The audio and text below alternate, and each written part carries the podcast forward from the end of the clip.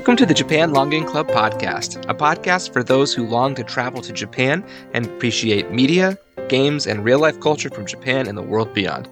We're your hosts, Jared and Randy. Randy, how are you doing on this fine evening? I'm doing okay, just trying not to be stressed out by uh, an upcoming move. An upcoming move? Are you like, you moving like five feet, or are you moving across the country?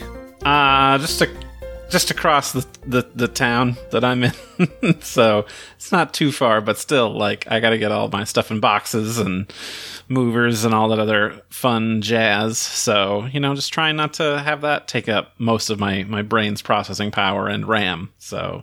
I hear you. That kind of stuff is always a lot to think about, a lot to plan.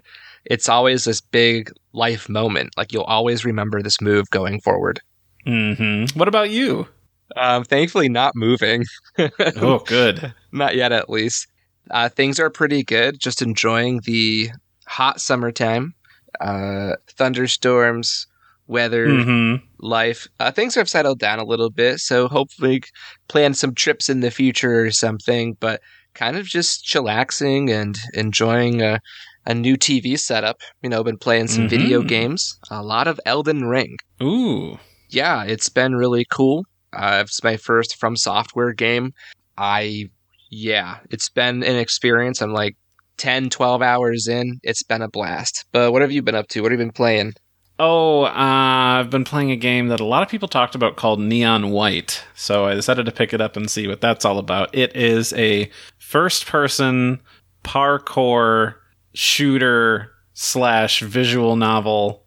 Uh, it's just a wild time, and it's just, you know, you try to do your best run over and over again and, and get a better time than uh, your friends, and I don't know, like it's uh, it's all just really good. And other than that, uh, I got really excited from that uh, stream for Final Fantasy VII stuff, so I picked up Final Fantasy VII Remake again, and I'm currently on chapter 14 of I can't remember how many there were, it's like 16 or something like that. But Yeah. yeah, I've been doing that, and it's a lot of fun being back with Cloud and the gang.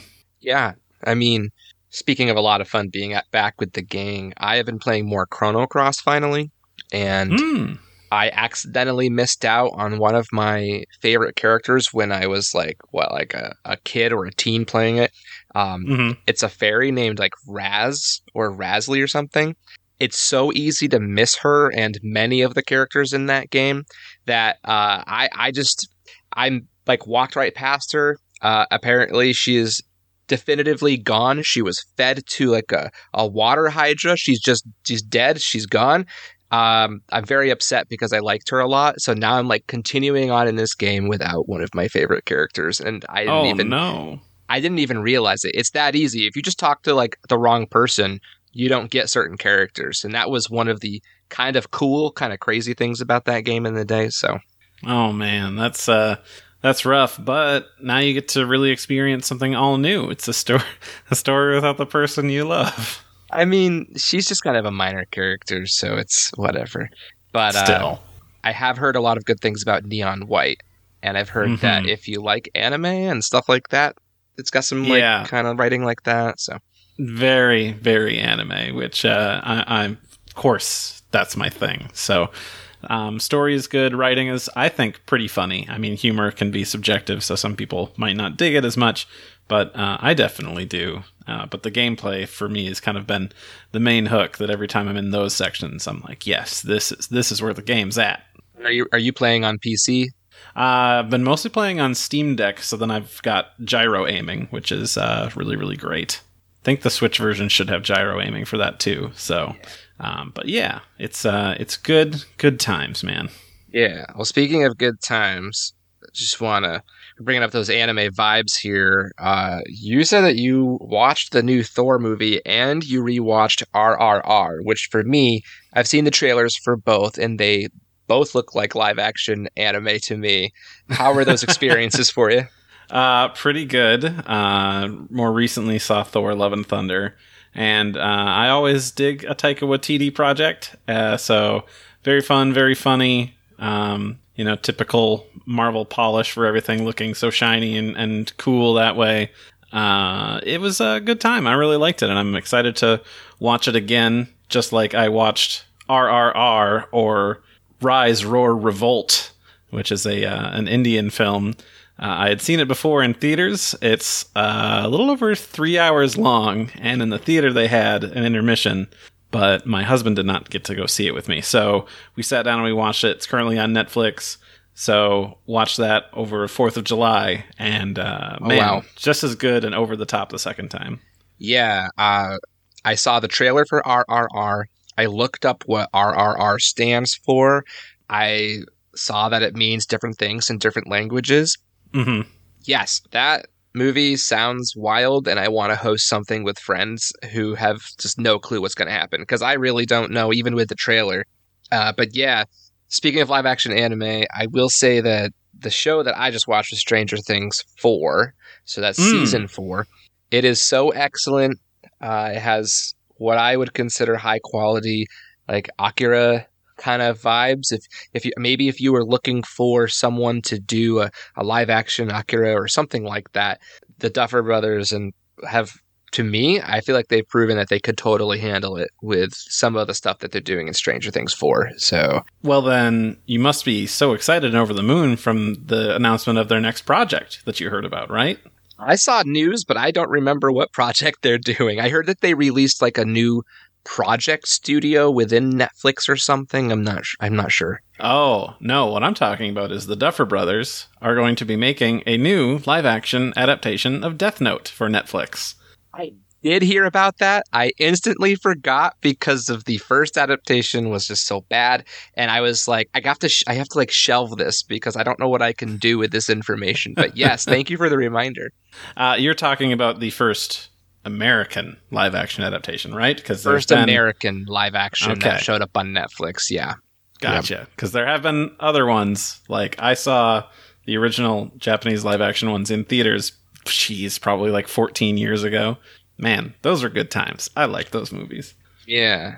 Well, but we jumped into the news, so you know what that means. It's time for the Go Guy, Go Guy Extra Extra, the Japan Longing Club Shinbun newspaper, where we talk about.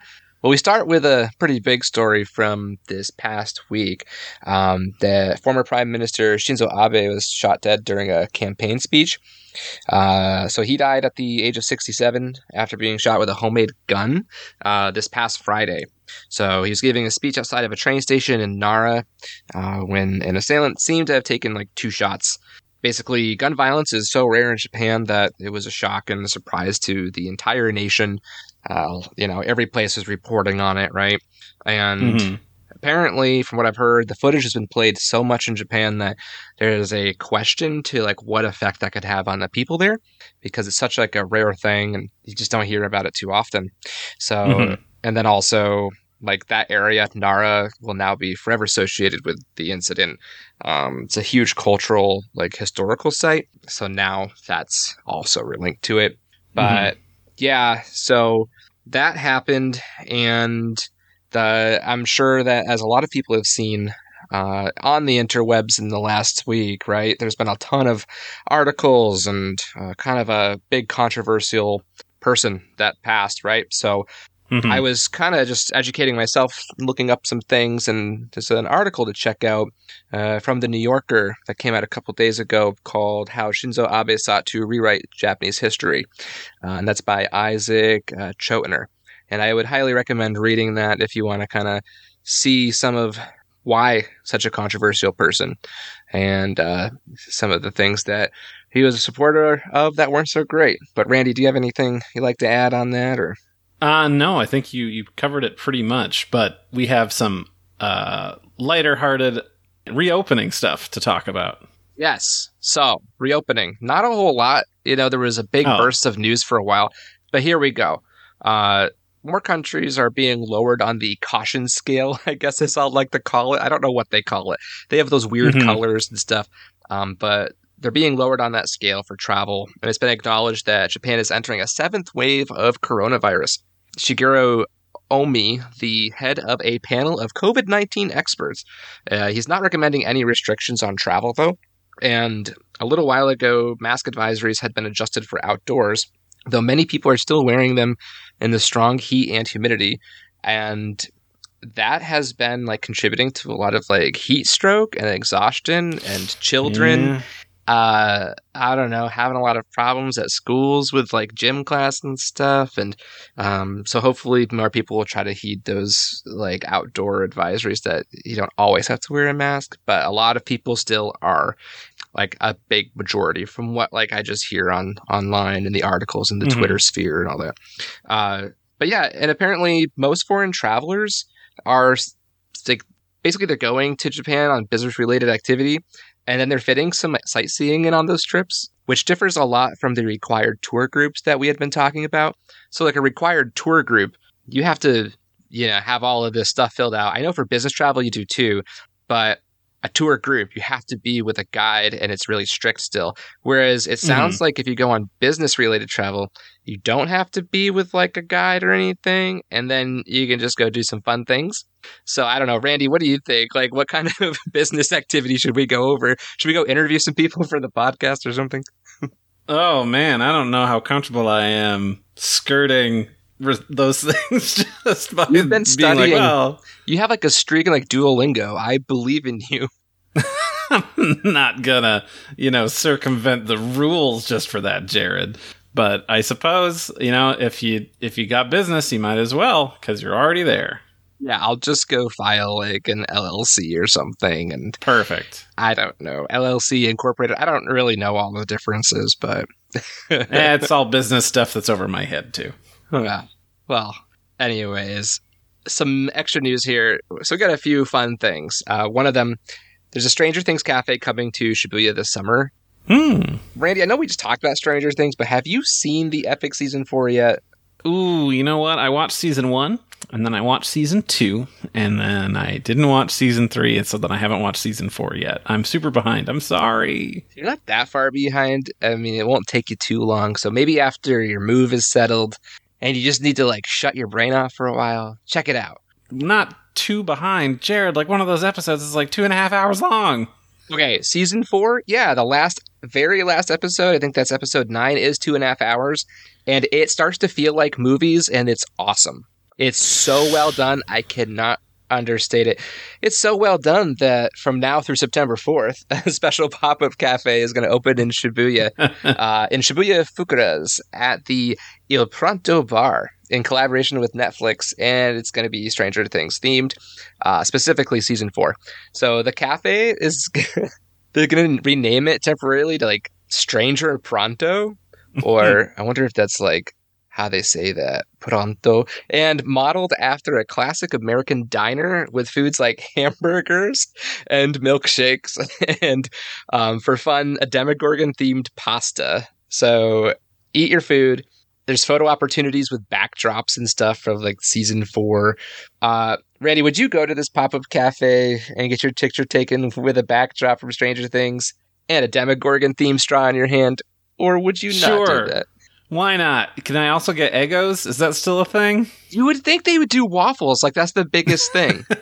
but that menu, I didn't see it. They were like, "Oh, it's it's Eleven's first hamburger, so we're gonna have a hamburger on the menu." Okay. Okay, I think she ate waffles more. so Yeah. That's strange. Stranger things. yeah. And then speaking of milkshakes, I won't say anything for season four, but I don't know if they should have milkshakes at that. Uh, anyways, so Oh no, one of the whole episodes is that one of them is lactose intolerant and they have to go to the hospital. That's Yep. such a that is scary. That's totally it. Uh, but yeah, moving on here. So Anime Expo happened over like uh, our United States July 4th weekend. And yeah. yeah, so I pulled some of like the biggest news from that. One of them that stood out to me was Bleach, Thousand Year Blood War. Uh, Mhm. the trailer was shown by Viz Media. So uh, I have to just say, I watched like 60 episodes of Bleach. I stopped after that. I didn't really care about this trailer. And then all of a sudden, I hear this music. And I'm like, what is this? Like New Evangelion or something? And it's like, I just like pulled my phone right up, like really close to my face to read all like the staff credits. And it says music by Shiro Sagisu, who did Eva. And I'm like, oh my God. But yeah, Randy, are you excited for this or maybe just the soundtrack like me? So I'm not sure you knew this. Shiro Sagisu did the music for all of the original Bleach anime, so you could go back and listen to all that good stuff. I did see that uh, when I was uh, I googled him. I was looking him up just to make sure it was him, and it's Mhm. like, look at this. Uh, it's like a collection of like seventy songs or something, like the best of Bleach. Like, oh my god, But I'm excited because I read all of Bleach and then like halfway through the final arc I gave up because I didn't care anymore. So I'm excited to see this. Uh, it should be a fun way to digest those last bits. And uh, Kubo had said that he's going to include uh, a lot more stuff that he had to leave out of the manga. So it seems like this will be kind of the definitive way to experience the the finale, which I know a lot of people were not excited about with how it ended. So I don't know. We'll see uh, how it all shakes out. I don't know how it ended, and I think I'm interested in this. So it looked really cool. The trailer was really well done. Oh yeah, But for speaking sure. of trailers, Okay. So we heard a rumor about this like a few days, or maybe it was a couple of weeks ago. Anyway, that uh, we were going to get a new Trigun project called Trigun Stampede. And lo and behold, it was real. Uh, and it's being made by Studio Orange. Uh, you might know them as the awesome people behind Beastars, uh, which if you haven't seen it on Netflix, go watch it. It's an incredible, incredible show. But uh, it's a new series, uh, CG, just like their previous projects. Um, everything's kind of very different. Uh, Vash has a new look, different hair, different jacket, different arm, all this other stuff. Uh, we've got a flashback of things, and uh, it's it's interesting and different. They also had an interview with uh, Yasuhiro Nightow, the original creator of the manga, as well as some people from Studio Orange, to talk about the project and how that you know the previous anime exists. The mangas also exists and is completed, so they thought, let's just do something new and kind of like do a reinvention of Trigun. And I don't hold anything super sacred, so I'm down for new twists on things just because why do the exact same thing over again? Even though I desperately want a, adapt- a animated adaptation of the manga because it went in some crazy places and also that action is unreadable in the manga so being able to see it better would be good but it's exciting jared what do you know about trigun are you excited I believe I saw the first episode maybe once many years ago. I may have had an action figure of a character that I had recently possibly gotten rid of from Trigun.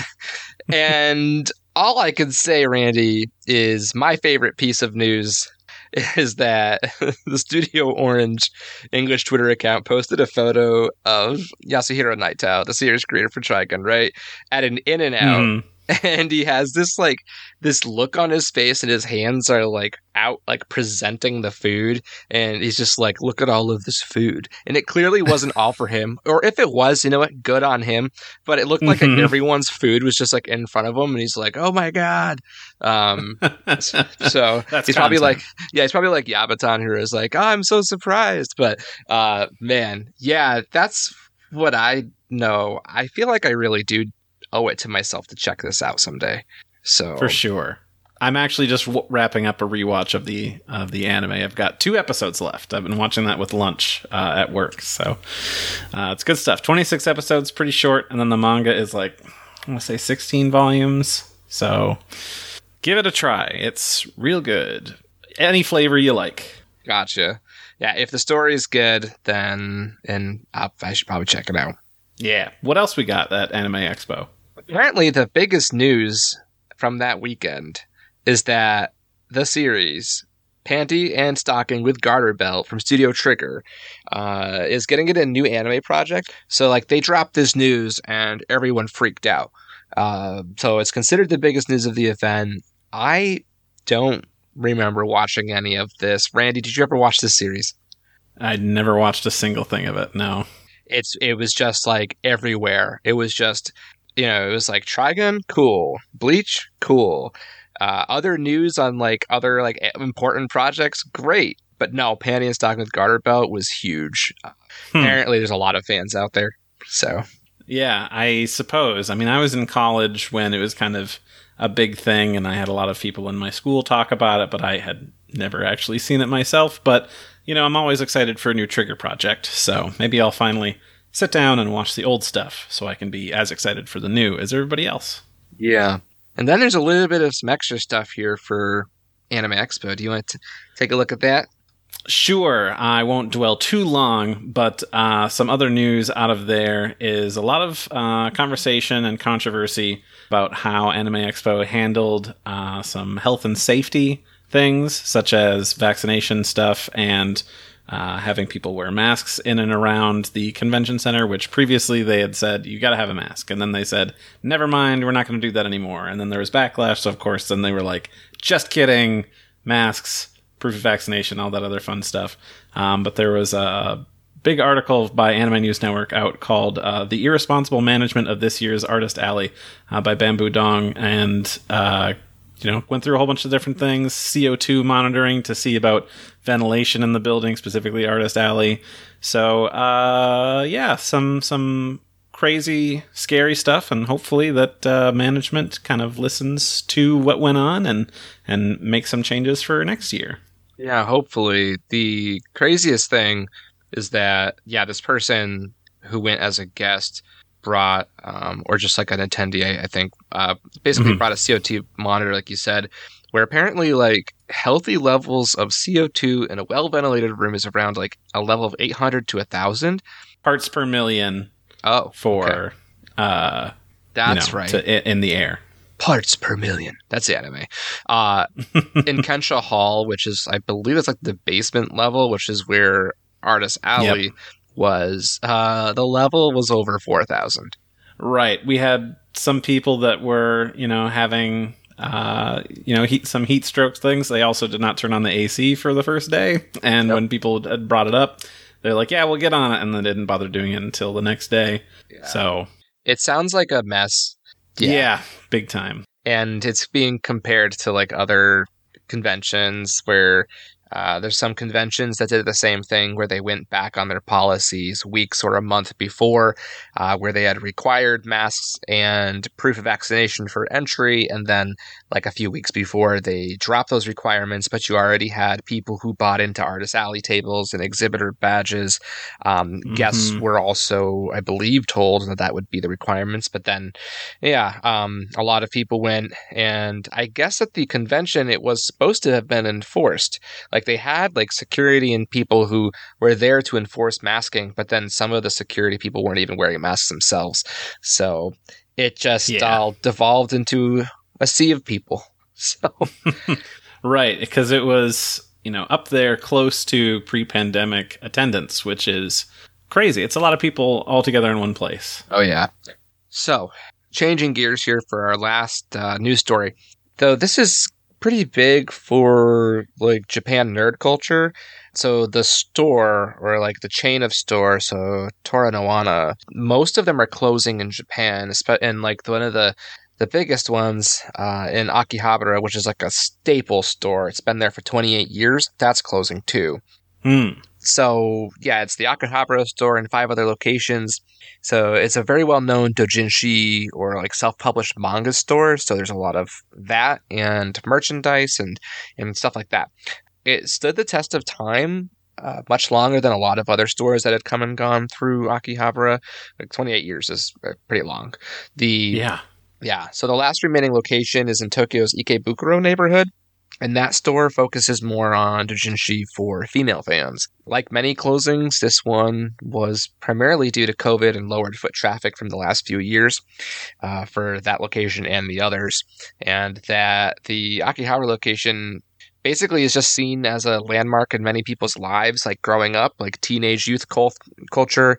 Uh, people go into the arcades there, buying anime, going to the anime store, uh, going to Toranoana. So, you know, it's just like a big piece of culture being lost. It's uh, one good thing, or a couple good things, I guess, that is a result of this in some way, is that their online store traffic has grown exponentially. So it's not going away permanently just the physical stores, right? So they also might do some art installations and exhibits in the area. And that's kind of neat because it gives you some extra reasons to go visit Akihabara to like go see some of those installations or maybe highlight a, a Dojin artist or something. So yeah, super cool. Yeah, and I've heard like stories too, like how I I've been in that Toranoana. It's just like a whirlwind when you're going from store to store. But I don't know, Randy, have you ever seen inside of a store like that where it's just it's just like crazy. It's just like books and books and books and like anything you pull off a shelf, you never know what you're gonna find. No, never. Yeah. Yeah, it's wild. Like I pulled a book once and it was a Smash Brothers Dojinshi and there was some stuff or a Skyward Sword Legend of Zelda Dojinshi. Uh yeah, there you know, goes a little goes a little um out of the realm of what I was expecting, but uh, really fun memories just pulling random books off the shelf. That does sound like a, a fun uh, way to spend an afternoon. just to go through and see what you can find.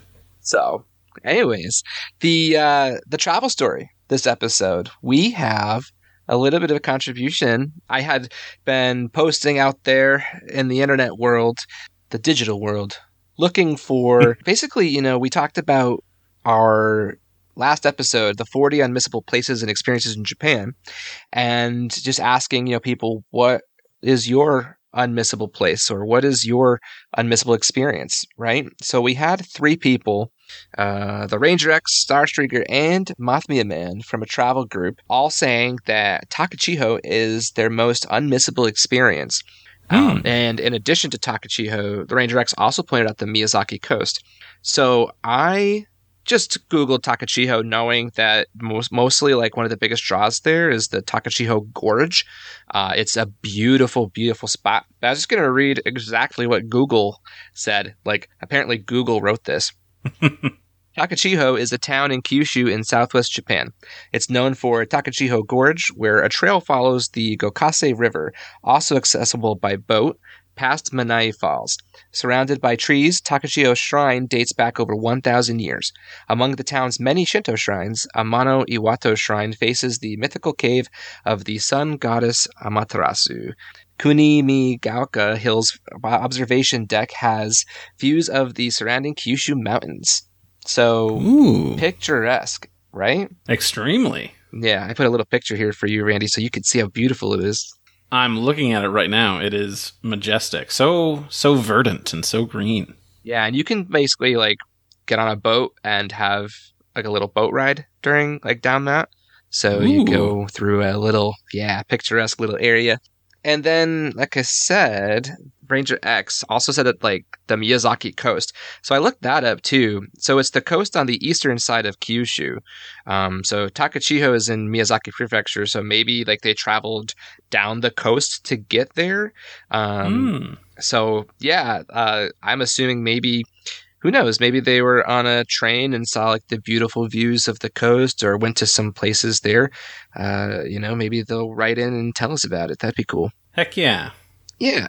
All right, let's do this. We got stories from the tea house. So grab a bowl of matcha and some Japanese sweets as we read the following story from Camellia Tea House in Kyoto. So, uh, we're going to read the beginning of a Camellia Tea House thread about Tanabata, a star festival that takes place in July and August, depending on when you celebrate it. it has to do with mm. calendars and which one you want to follow. um, but first, an explanation of what Tanabata is from JapanGuide.com. Tanabata, also known as the Star Festival, takes place on the seventh day of the seventh month of the year, when, according to a Chinese legend, the two stars, Altair and Vega, which are usually separated from each other by the Milky Way, are able to meet. Uh, because the seventh month of the year roughly coincides with August rather than July, according to the formerly used lunar calendar, Tanabata is still celebrated on August 7th in some regions of Japan, while it is celebrated on July 7th in other regions.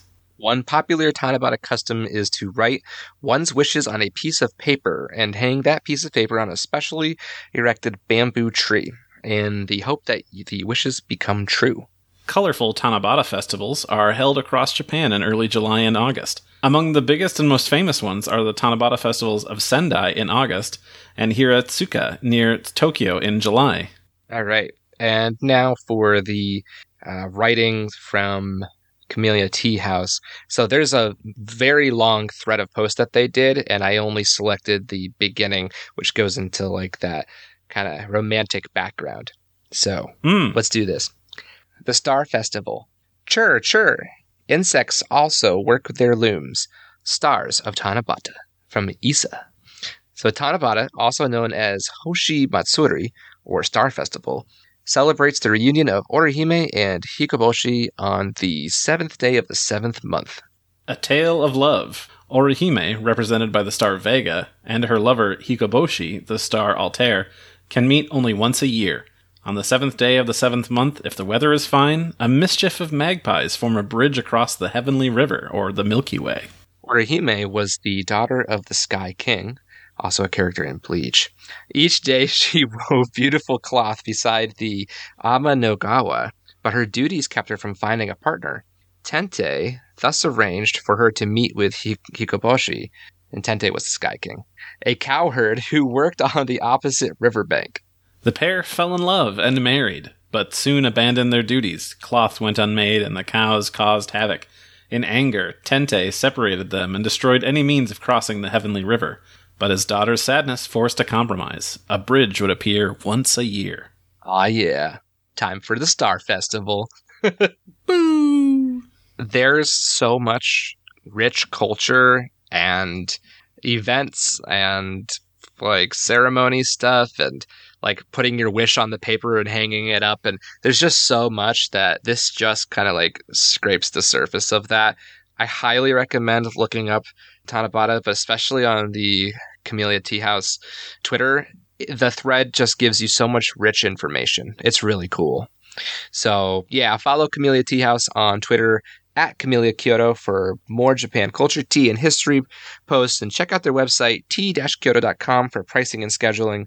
And to spell that, Camellia is C A M E L L I A. So, Awesome. yeah, Randy, that about sums up our episode here. Episode number eight of the Japan Longing Club podcast. So, to everyone out there, send us your questions and your travel stories to longingclub at gmail.com or message us on lo- at Longing Club at Twitter. Randy, where can we find you on the internet? You can find me at saber underscore breaker on that there Twitters. Nice. You can find me at Haname Vlogger. And you can follow the podcast online at Longing Club on Twitter and look for the Japan Longing Club podcast on Anchor, Spotify, Stitcher, Apple Podcasts, and anywhere else you listen to your podcasts. And as they say, Jane and have a good day. Sayonara. Marinara.